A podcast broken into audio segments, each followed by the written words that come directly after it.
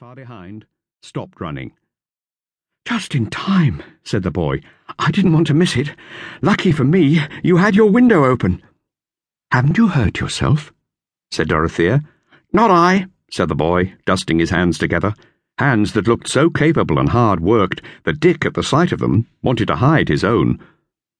Dorothea looked at him while he picked up his paint can, badly dinted but not burst, took his blocks and shackles and a packet of brass hinges and a bag of brass screws out of his pockets to see that he had lost nothing by his fall, and then carefully recoiled his shining new rope on the seat.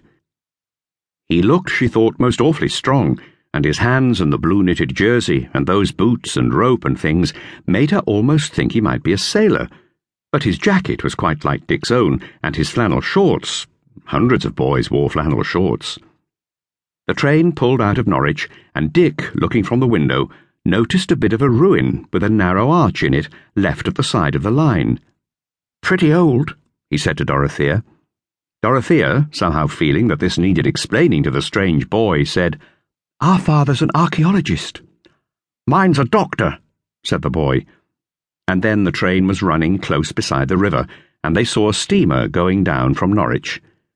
They crossed a bridge, and there was a river on both sides of the line, the old river on the left curving round by the village of Thorpe with crowds of yachts and motorboats tied up under the gardens, and on the right, a straight, ugly cutting. In another minute, they had crossed the old river again, and the train was slowing up at a station. Close by, across a meadow, they could see a great curve of the river, and three or four houseboats moored to the bank, and a small yacht working her way up. Interested in boats? said the boy as the others hurried across the carriage. Yes, very much, said Dorothea. Last holidays we were in a houseboat frozen in the ice. They're always getting frozen in, houseboats, said the boy. Done much sailing? We haven't done any at all, said Dick. Not yet. Except just once on the ice in a sledge, said Dorothea. It wasn't really sailing, said Dick, just blowing along. You'll get lots of sailing at Wroxham, said the boy, looking up at the big black and white labels on the two small suitcases. We're going to live in a boat, said Dorothea. She isn't at Wroxham, she's somewhere down the river. What's her name? said the boy. I know most of them. Oh, we don't know, said Dorothea. Mine's Titmouse. She's a very little one, of course, but she's got an awning. I slept in her last night, and she can sail like anything. This rope is for her, blocks too, and the paint. Birthday present. That's why I've been into Norwich. Dick and Dorothea looked at the blocks and fingered the silky smoothness of the new rope. It certainly did seem that they'd come to the right place to learn about sailing. Dorothea already saw herself and Dick meeting Nancy and Peggy Blackett and the Walkers too, with whom they'd spent a happy month on the shores of a wintry lake, and surprising them with the news that she and Dick could count themselves sailors more or less.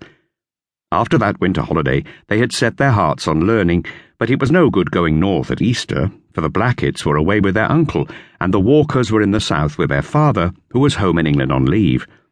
They had given up all hope of getting any sailing before the summer. And then, halfway through the Easter holidays, the letter from Mrs. Barrable had come in the very nick of time.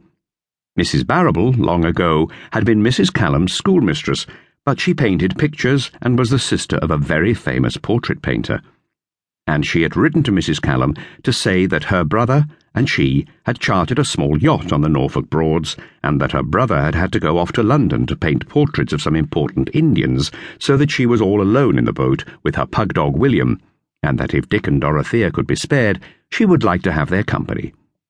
Just then, they could very well be spared, as their father had to go to a conference of archaeologists upon the Roman wall, and of course wanted their mother to go with him. Everything had been arranged in a couple of days, and here they were, and already, before they'd got to Wroxham, they had met this boy who seemed more of a sailor even than John or Nancy. Things were certainly coming out all right. Hello, said Dick, soon after they passed Salhouse Station. There's a heron. What's he doing on that field where there isn't any water?